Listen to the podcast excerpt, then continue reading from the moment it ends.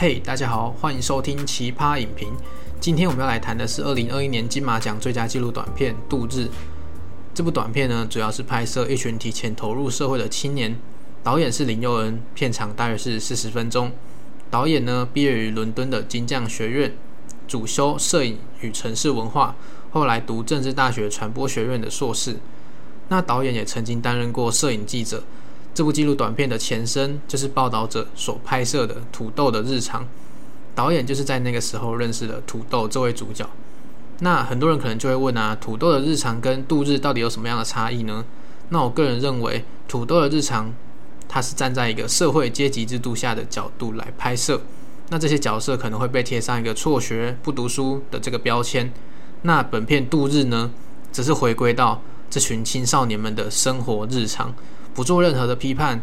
导演用极为冷静且深刻的方式来观察他们的细微的变化，然后让观众自行去思考。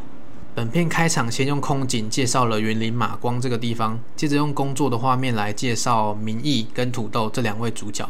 那这两位主角呢，是在老板娘的金子店打工，接着就带到了一些冲突，像是第二幕的地方，土豆喝酒闹事，然后最后朋友帮忙交保，土豆的薪水被老板娘给扣押。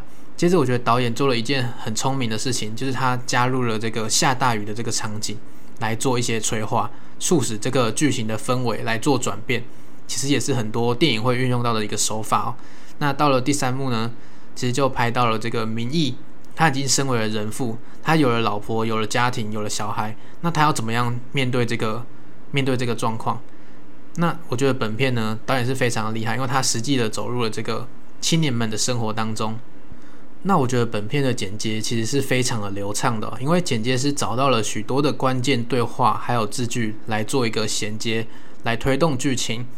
例如像土豆他提到酒驾的一些事情，接着下一场戏就刚好是带到老板娘跟土豆在谈酒驾交保债务的这个问题。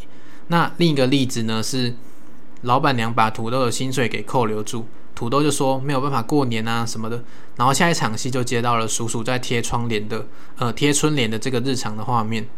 那导演其实还运用了这个白天黑夜来做切换，呃呈现这个主角们的度日生活。那白天的画面呢，不外乎就是工作讨生活，去刺青洗车等等。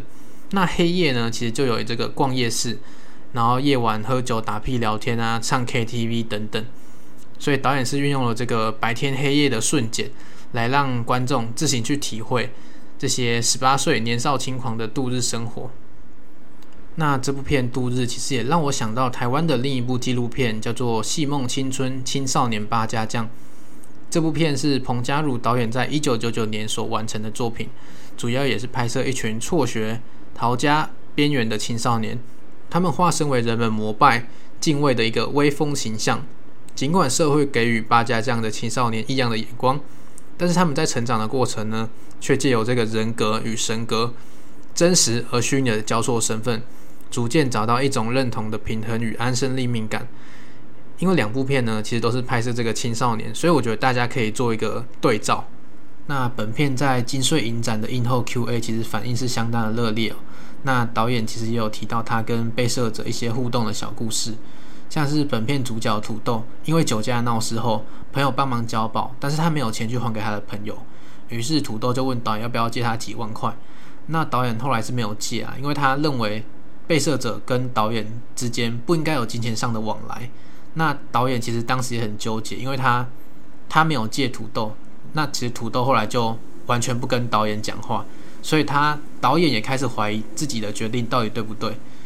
那所幸最后导演还是把这部片给完成了，然后也拿到了非常好的成绩，拿到了金马奖二零二一年新增的最佳纪录短片，还有金穗大奖。好啦，那我们今天的奇葩影评就到这边啦，下回再听我们的奇葩分析哦。